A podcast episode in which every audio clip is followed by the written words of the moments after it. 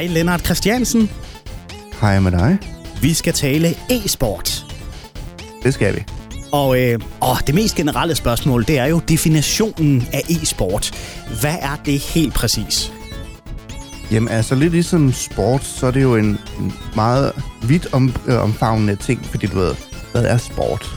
Ved, det, det er lidt ligesom, du ved, sport, men med et lille e foran, og du ved, så det er ligesom det e, det betyder, det er, det er elektronisk. Så det kan være alle mulige forskellige computerspil og undergenre og sådan noget. Og jeg har jo tit hørt den der fordom om, ah, men altså computerspil, det er jo ikke sport, du bevæger dig jo ikke. Altså er det stadigvæk en fordom, som øh, man møder i det univers øh, af folk udefra, som måske ikke kender til e-sport, og hvor hårdt det i virkeligheden er? Så absolut, men det er også, det er også ligesom det der med, du ved, jeg tror også sidst, så dem, der ikke vil anerkende e-sport som en sport, vil heller ikke samtidig anerkende, du ved, for eksempel skak eller dart som en rigtig sport. Men det er det jo. Og du ved, for mig at se, så, så, så synes jeg, for mig så er sport, det er det her konkurrenceelement, og det her med, at du kan, du, ved, du kan øve dig til at blive god til noget, og, du ved, og der er fans i det, og der er store turneringer, konkurrencer og prestige i det. Og på de punkter vil jeg så absolut mene, at øh, e-sport er en sport. Og det har jo i løbet af i hvert fald det seneste årti virkelig eksploderet, også i Danmark med e-sport, primært med Counter-Strike og FIFA. Altså øh, for dig at følge den her udvikling her, hvordan har det været at se, at e-sport er blevet så anerkendt? Jamen, som en, der startede med at streame øh, e-sport hjemme hos hans øh, forældre i hans øh, unge teenage-dage, så synes jeg, det er jo fantastisk. Fordi du ved, det er jo, der er virkelig sket en stor forskel fra de tider, hvor det var, at man som øh, e-sportsudøver sov på en øh, gymnastikadresse i øh, en gymnastikhal, til nu at du ved, rejse hele verden rundt og bo på lækre hoteller og sådan noget. Det, det, altså, det har virkelig været, været en opgradering. Også bare det at kunne arbejde med e-sport og rent faktisk få løn for det. Det, det, det synes jeg også er en, øh, er en okay opgradering.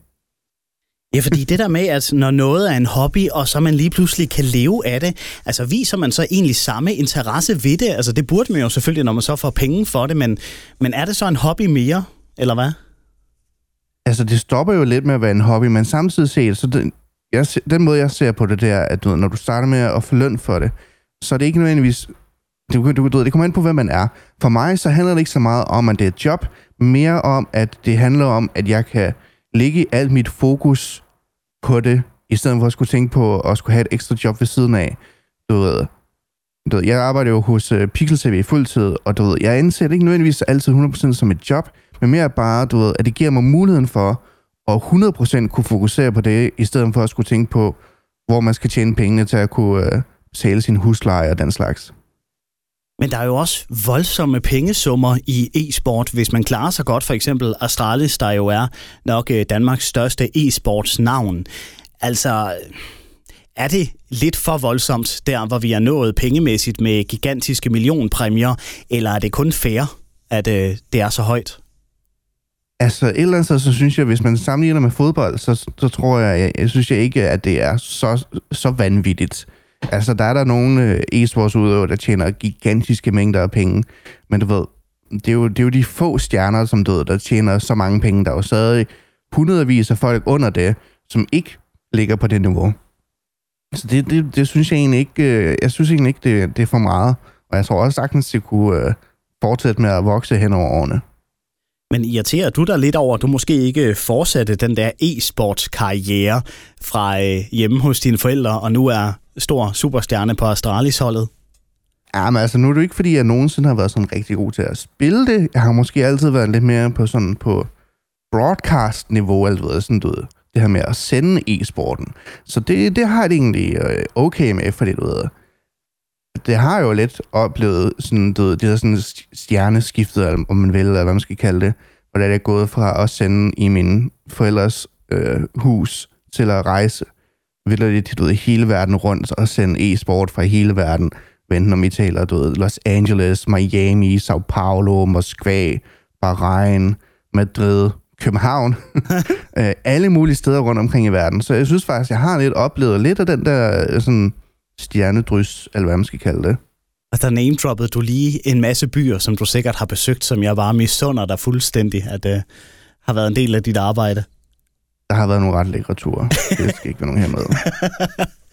Men det er jo også interessant, hvis vi lige holder fast i Pixel TV, som jo har været med i GV hvor mange år efterhånden.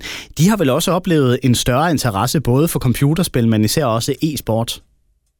Så absolut. Altså, vi har jo lavet en masse e-sport fra øh, det her, der hedder Odincon, hvor der er, at vi har dækket det, der hedder ESL øh, Pro League, hvor der er, at øh, det, det har sgu været en, været en ret stor fornøjelse.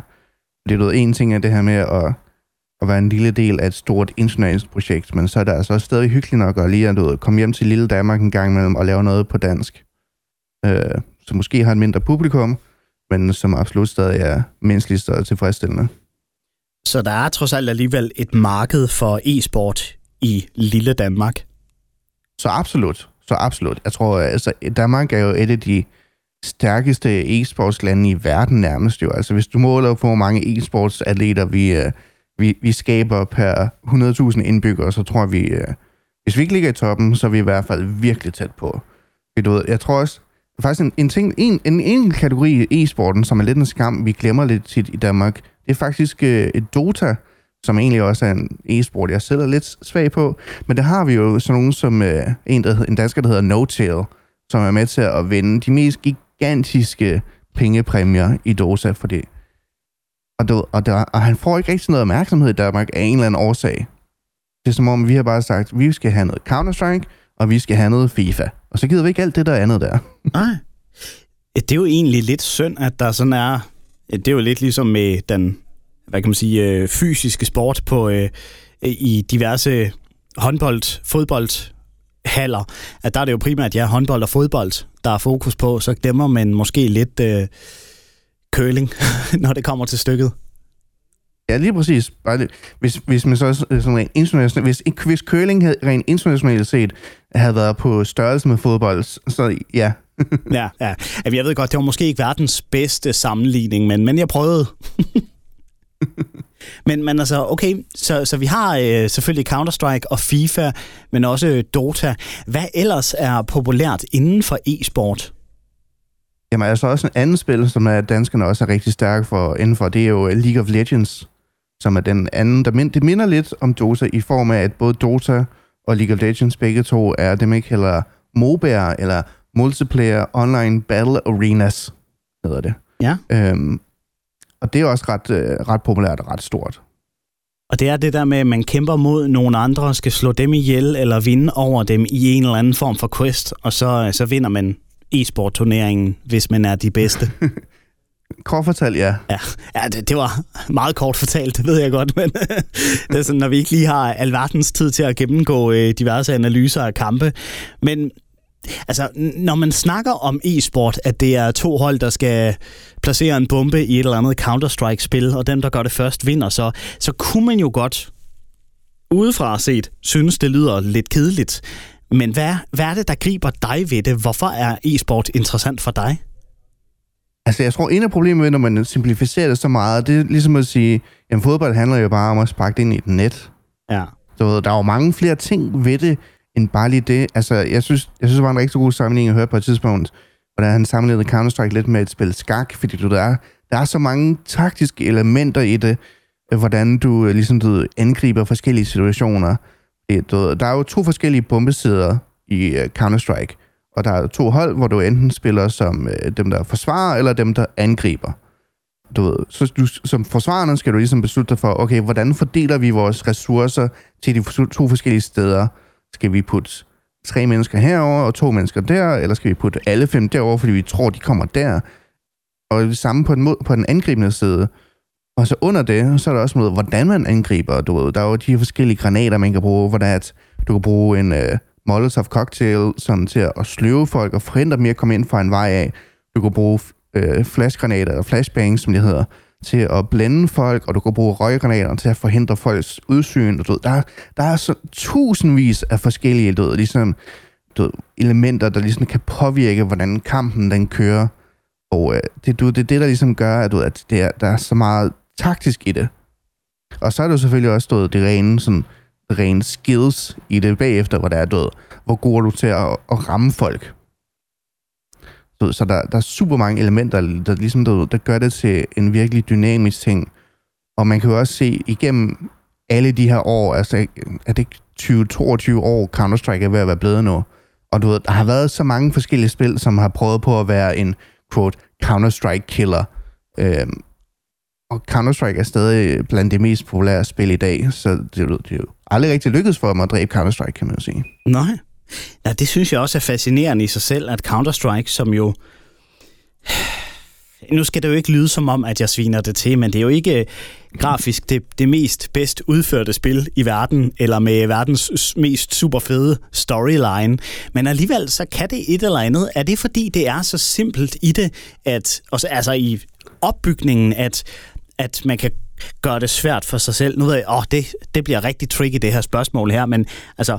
Øh, øh, er det, fordi Counter-Strike i sig selv er så simpelt, at der er mange, der kan gå ind og blive rigtig nørdet omkring det?